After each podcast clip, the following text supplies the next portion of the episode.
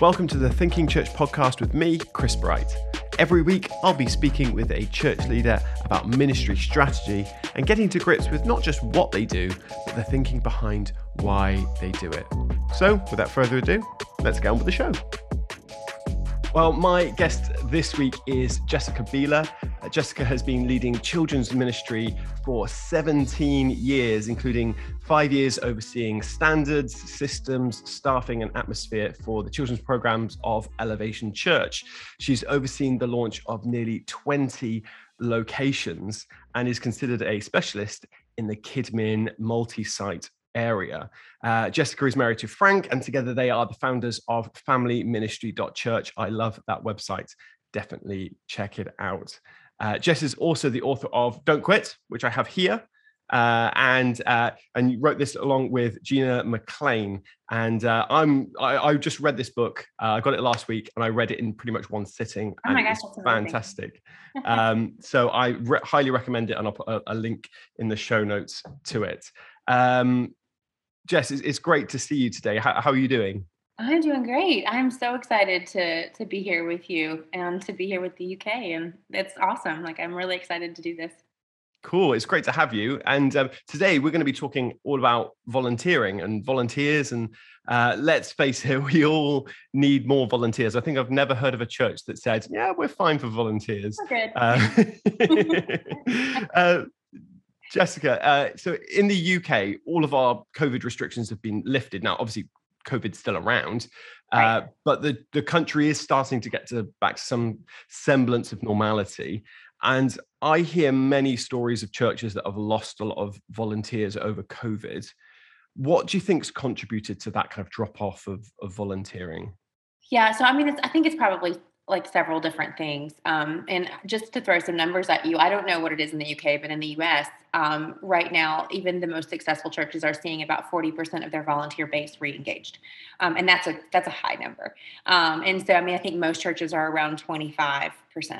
And so, I mean, yeah, we're we're operating at less than 50% of our volunteer base, but even in the US, like things are starting to get back to normal. I mean, the virus is not going anywhere right now, but we are finding some levels of normalcy. and um, so you would think, well, with people coming back to the buildings, right? They're coming back in person, that our volunteers would also step up. But I think there's lots of reasons why they haven't. Um, I think I do think that there's a little bit of fear still. I mean, it's one thing to come to church with a mask on, um, or to sit, you know, three six feet apart from somebody, than it is to interact with dozens or you know larger churches hundreds of, of families and kids and be you know exposed. So i think there is some kind of level of fear but i also think that um, people really like reprioritize their life during um, lockdown and during quarantine. And they just you know i like spending that time with my kids on sunday. And you know i like you know tuning in for an hour. We did a really good job of convincing people that church was still church online. And like i'm not saying it's not but like we were all forced to say this really is still church. We still are a body of believers. Um, you know you can get everything that you you know that you had before. You can get it online. We did a really good job of legitimizing that people believed us um, and so now, uh, you know, I, I, think that we are just trying to um, almost like retroactively say, yes, it, that is church, but it's better back in person. Come and, and we've just we've got an uphill battle on our hands, I think. And the other thing too that I, I do believe is in that whole reprioritizing thing, it wasn't as if people weren't giving of themselves. It was honestly one of the most generous times, right? We heard it all over the news um, where people were, you know, giving supplies to people who were struggling or, you know, donations were up. Even giving in the church didn't go down the way that we anticipated it to go down. So people were still living generous lifestyles. They were still doing outreach. They were still making a difference. Um, and so I think that a lot of times in their mind, they have um, replaced servanthood with generosity generosity and they're not the same thing um, and so and but but that is something else that we're going to have to overcome right now so i think there's probably a few different reasons um, why they're coming back um, but i do want to just say this when we talk about volunteerism it's not just about helping us execute our ministry on the weekends. That is the byproduct of it. But I genuinely believe, and I think you probably agree, that the best thing for any individual would be to serve in the local in the local church. Like that's what's best for them as a person. They find tribe, they find camaraderie, they find purpose, they find impact, you know, relationships. Like there's such good things that come out of serving in the local church. And so the byproduct is, yeah, it helps us execute our ministry on the weekends, but genuinely, that's what's best for the individual as well. So when we take that perspective of it, it can kind of give us some motivation and some excitement to re-engage this volunteer base. Yeah, you're, you're absolutely right in that sense. I, I'm, I, for my own personal story, I've been volunteering at church as long as I've been able to volunteer at, at, at church, and uh, you know that sense of team, that sense of fulfillment. You know, I I now get to do this as uh, you know ministry as a job and a lifestyle, but first and foremost, I'm I'm still a you know a volunteer, and that you still get that sense of, right. of team and and I think and um, it's a thing we talk about a lot about in uh, thinking churches uh, is how do you disciple people and, and serving is such a massive part of the discipleship Absolutely. process and how you grow someone it's not just about yeah how do we you know how do we welcome of uh, the people to church or how do we put on you know the worship or the you know the, right. the program it is first and foremost for that person's benefit because actually that yeah it does something in you when you serve right. you get you get outside of yourself I, I yeah i absolutely agree on that one. I'd, I'd love to pick up on uh, maybe this is something that's been happening before COVID. I definitely saw it before COVID, and I'm definitely still seeing it now when we're kind of going, we're nearly through it or yeah. kind of through it. Is that we saw? I I see a lot of volunteers who suddenly get like they're seemingly really engaged and they're like really up for it and they want to serve on everything. They might serve on like two or three teams, and suddenly they're they're saying yes to everything, and then suddenly they're quitting they're saying they're burnt out they just over you know over yeah. they've overcommitted. Uh, it feels like it's an ongoing cycle. And i don't know how to stop how do we stop that cycle do you think? Because i think this is a problem that we're going to have to face. And and i think maybe this is contributing to that thing in in covid you know that covid has brought around where people are going oh actually i i felt burnt out in you know in in that sense. Right. i don't want to do that again but it seems like there's a cycle that's been happening. Yes i agree and and and i do agree that it, it was happening pre-covid. I think um, post-covid it's it's probably going to be something that's um, that we're dealing with you know in even more intensity. Um, but i will say this I, I am very hesitant to tell people like to tell them that they shouldn't serve so much. Like because I feel like that if I said if I say no to them, like don't say no to them, then I'm you know I'm saying no to their blessing. Um, so I'm really hesitant to say like no, don't do too much. And I think most people are as well because if you've got a volunteer who's super active, they're helping you execute your ministry and be more impactful. And so like so we're all a little hesitant to do it. At the same time, um, it, it is super frustrating when you've got someone that is a rock star volunteer and then all of a sudden they're gone. Um, and that you know and like what did I do? What could I have done? So I, I do think there are a couple couple things that we need to keep in mind just to, for longevity sake, sake of volunteers. Um, the first one is that um, the sacrifices should never outweigh the benefits. And I think a lot of times we get into situations with volunteers where um, whether we've asked them to step up and, and do more or they've just volunteered to do it, at some point the sacrifice becomes greater than the benefit. Um, and then they begin that's when burnout really starts to set in. Now i'm not saying that that means that every day has to every time every service experience every day has to be a stellar experience with no problems no issues. That's not what i'm saying. And i'm not even saying like the benefits i'm not saying like monetary benefits or like presence or all that. I mean none of that I'm really talking about fulfillment, impact, purpose, clarity, all those kinds of things, mission. Those things um, are, you know, intangible, but at the same time, um, if you feel like you are making a difference, then you'll go to the ends of the earth. Um, I have a quote in the book that you referenced that says that people want to be called to something significant. Maybe if they're not stepping up, it's because they haven't called them to you haven't called them to something significant. So making sure even that the why, that you are presenting the why behind the what is really important. But how do we do that? I, I do think we're going to get into this a little bit later, but I do think that um, appreciation is key. And not just appreciation like appreciating your whole team as a whole. But as individuals, I think it's super important that every individual in your ministry feels known and loved and appreciated. Um, and so I do think that appreciation is probably your biggest weapon against burnout. Um, because if you feel close to someone, if you feel appreciated, if you feel honored, you're much less likely to cut and run. And so I do think that like appreciation is key. I also think that um, ownership is key as well because just because you've you've tasked someone to do something or you've asked them to step into a role or to take over an initiative whatever it may be. Just because you ask them doesn't mean that that's where that needs to end. A lot of times there's greater vision, um, there's a better way to do it, there's a better solution. And so when people feel ownership of something, um, it, it almost like cements into their heart, like, this is who I am, like, you know, this is my calling. Um, and people buy in at, at a higher level. And so it's really important that we do have clarity, that they do understand um, that, um, you know, what it is that they're supposed to do. They also need to feel appreciated and they need need to have ownership of their ministry so that they can put out fires. Like I think if we do those things, we are likely to keep them up. Now, I will say this. Um, that that does, still doesn't mean even if you do all the things that everyone's going to stick around forever. Um, it's just not going to happen. I this, is going to probably sound cold, but I want you just to go with me for just uh, for just a minute. I remember there was early on in my experience at Elevation, I had a, a key leader. She was like one of my right hands and a good friend and she kind of stepped away from the ministry. She had some stuff going on in her personal life. But in my mind i was like i would support you through all that. I'll be if you need time off like i just was i couldn't understand why she was just stepping away from the ministry. And i remember talking to pastor stephen about it um, in a like a ministry leaders meeting and he said he said this statement and it, it sounds a little cold but it's really it's really not. It's very truthful. He said a lot of times god you know god brings people into our lives for seasons and they're scaffolding. And like what is scaffolding? Scaffolding you put up so that you can build the building um, so that you can accomplish the work. But then at some point the scaffolding has to come down and you have to move on you have to get on with ministry. And he was like but you needed that scaffolding to be able to do the work for that season. And so it was really i was like wow maybe that maybe i'm missing maybe god just resourced me for a season with this incredible leader um, and now i'm called to go and recruit other leaders to you know to help backfill that position. But it doesn't necessarily mean it's your fault. Now sometimes we are at fault if we don't take care of our leaders but just because someone walks away from you doesn't necessarily mean it's your fault.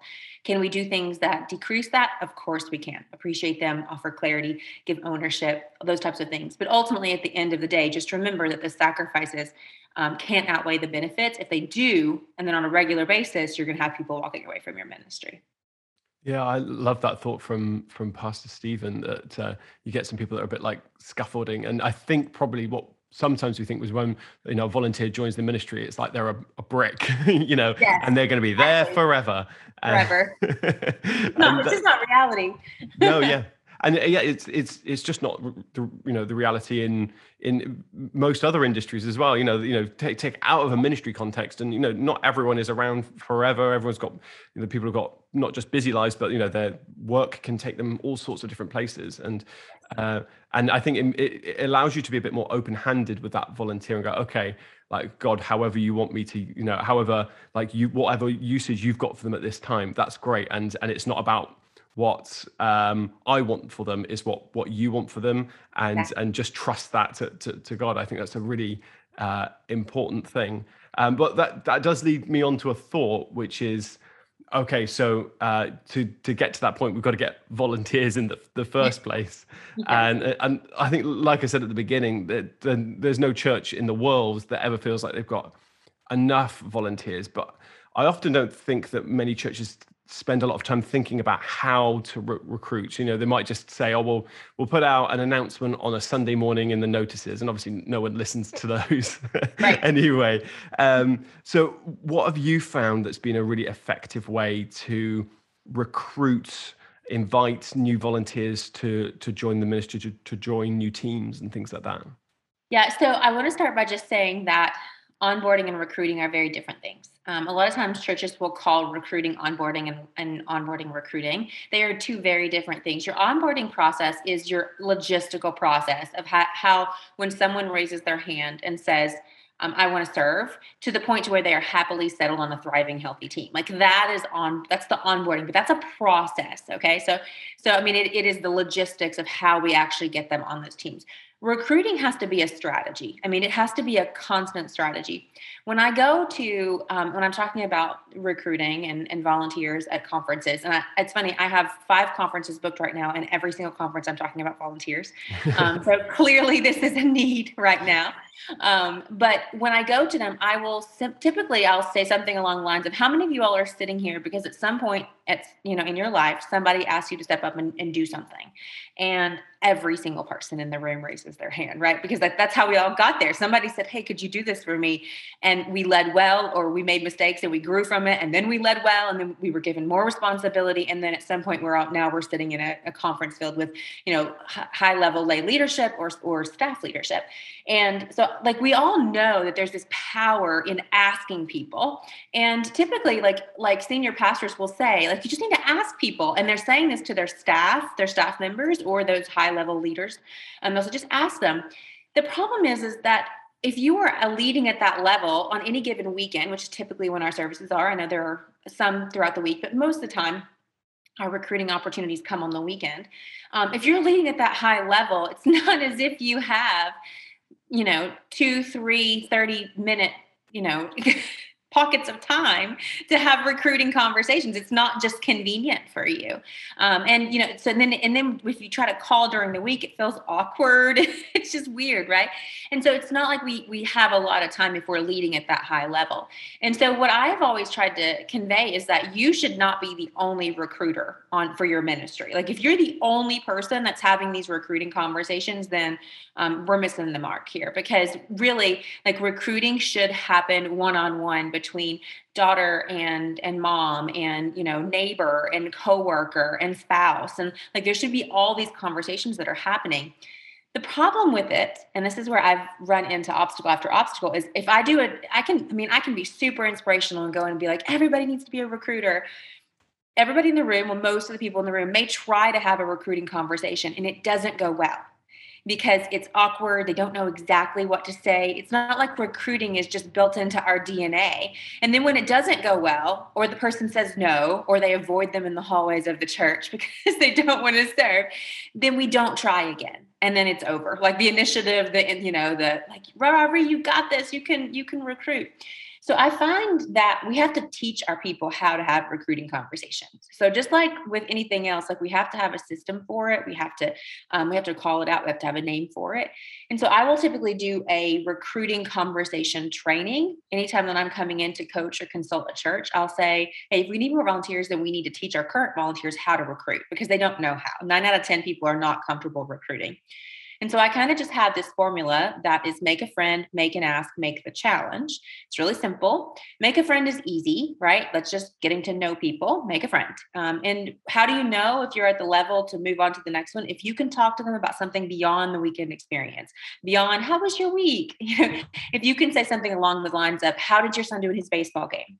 Or, you know, how how is your mom feeling? I know she's not been doing well. How is she? If you met that level where you can go beyond the weekend, then it's time to go to the next step, which is make an ask. So make a friend first, make an ask. The ask is not to volunteer, the ask is to pray about volunteering because people will turn you down to volunteering oh it's such a busy season you know like you know because they haven't had time to think about it to pray about it to consider their impact that they could have and so i will coach people to just say hey would you mind and, and, explain you know make sure that you explain like every you know every week I, I talk to you and you were just so warm and bubbly you would be such a great asset to the team that i'm on. Would you consider praying for the next two weeks about volunteering on my team I have never in all the years that I've been doing this training ever had anyone say no.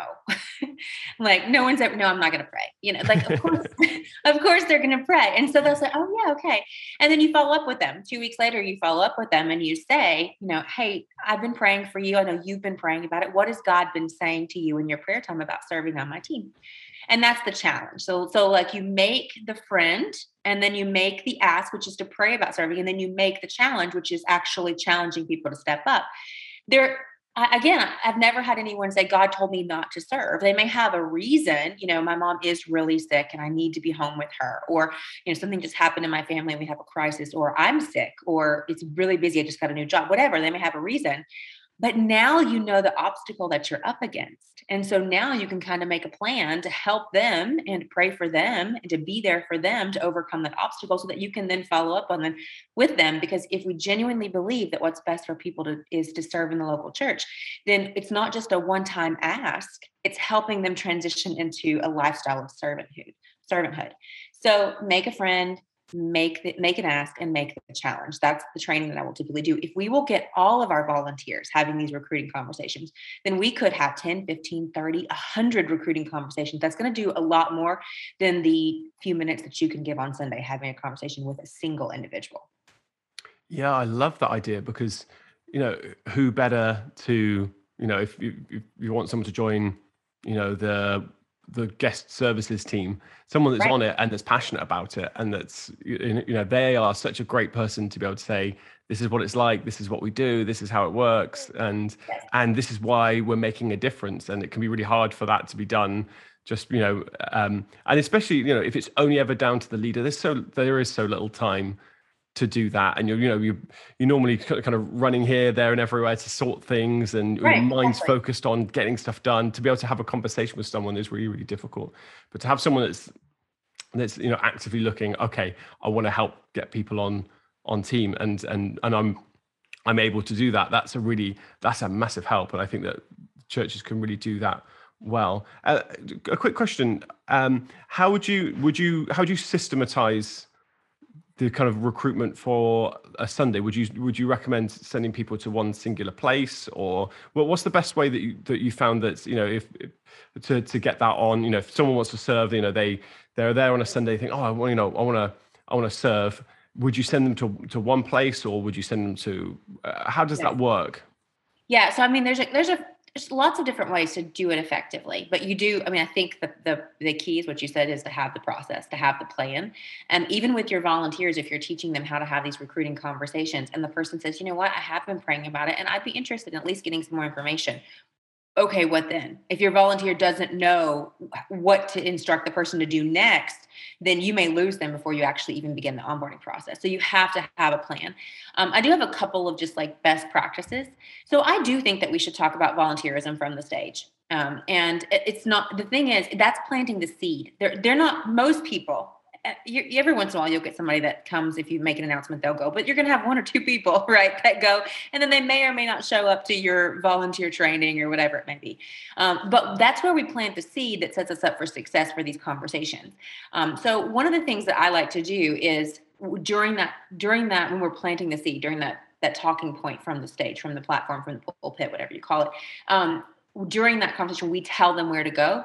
And it's not just that we tell them where to go, but we say whoever is doing the, that that presentation, they say meet me in the lobby at the guest services desk, at the black tent, at the flag, whatever it is that you have them going to, meet me. Because they may or may not give up. Like if they go out there and they just instantly don't see where they're supposed to go um, then they may give up and just walk to their car and leave, and now you've lost the opportunity. But if they can see a person, the person that just told me about volunteering on the stage, I can see them in the lobby now. I can go directly to that person. I know where to go. So that's a little trick. Um, it's just a more personal way um, to get people to actually follow through with it.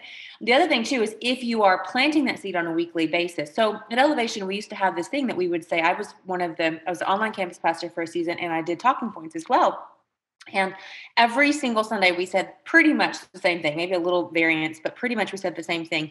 If you're interested in connecting here, there's two main ways sign up for a small group or sign up to serve. How do you do that? You go to the black tent. And that was pretty much it. Like, but we said that every single week. So if you came for two, three, four Sundays in a row, or even any time, it didn't really matter if, it wasn't in a row, you were going to hear that. So when you expressed interest, you knew where to go. I think that's important. But we have to talk about it on a really frequent basis. The other thing is that during this training, this make a friend, make an ask, make the challenge, you have to tell the volunteer what the next step is.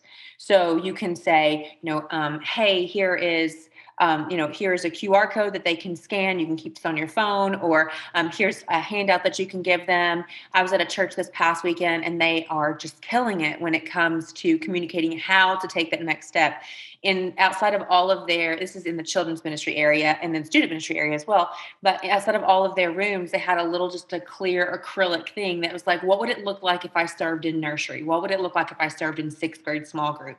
And you could take one of those there was a qr code on there um, that you could just you know take a picture of or it would take you directly to the link and you could sign up right then. Or there's a paper copy on the back you could flip the card over you could sign up and turn it into like the offering box in the foyer. There's a lot of different ways the the key though there's not a there's not a magic pill the key is that everybody knows what the next step is and that it's fully communicated and that that's clear. I will say that you do need to, when it comes to the actual onboarding, get starting that onboarding process, you do need to have time parameters. So this first step needs to happen within 24 hours of having that recruiting conversation. Um, the second step, which is following up with them, needs to happen within 48 hours. Within one week, we need to have their background check, you know, started or whatever be. You have to have parameters so that everybody is going in the same direction. I find a lot of times at churches, um, onboarding when after we do the recruiting we move to onboarding onboarding is not systemized and so what ends up happening is someone goes to a desk somewhere and they say i'm interested in serving in creative or in tech team or whatever it may be. And um, the person's like okay great i'll get you with that ministry leader. And then there's an email sent a few days later somebody may call may may follow up but the process to onboard them is different for every different department. Um, and so and that's going to i mean if you don't have a systemized process then the level of excellence is going to vary depending on the level of excellence that that individual is pursuing. So it's really important that you do have the process laid out and that everyone you're encouraging to recruit knows what the next step is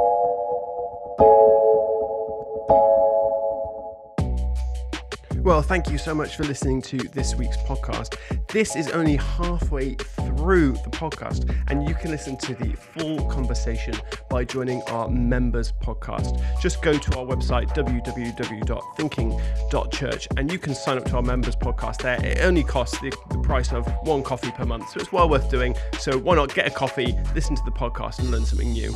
We'll see you again for this podcast next week. So bye for now.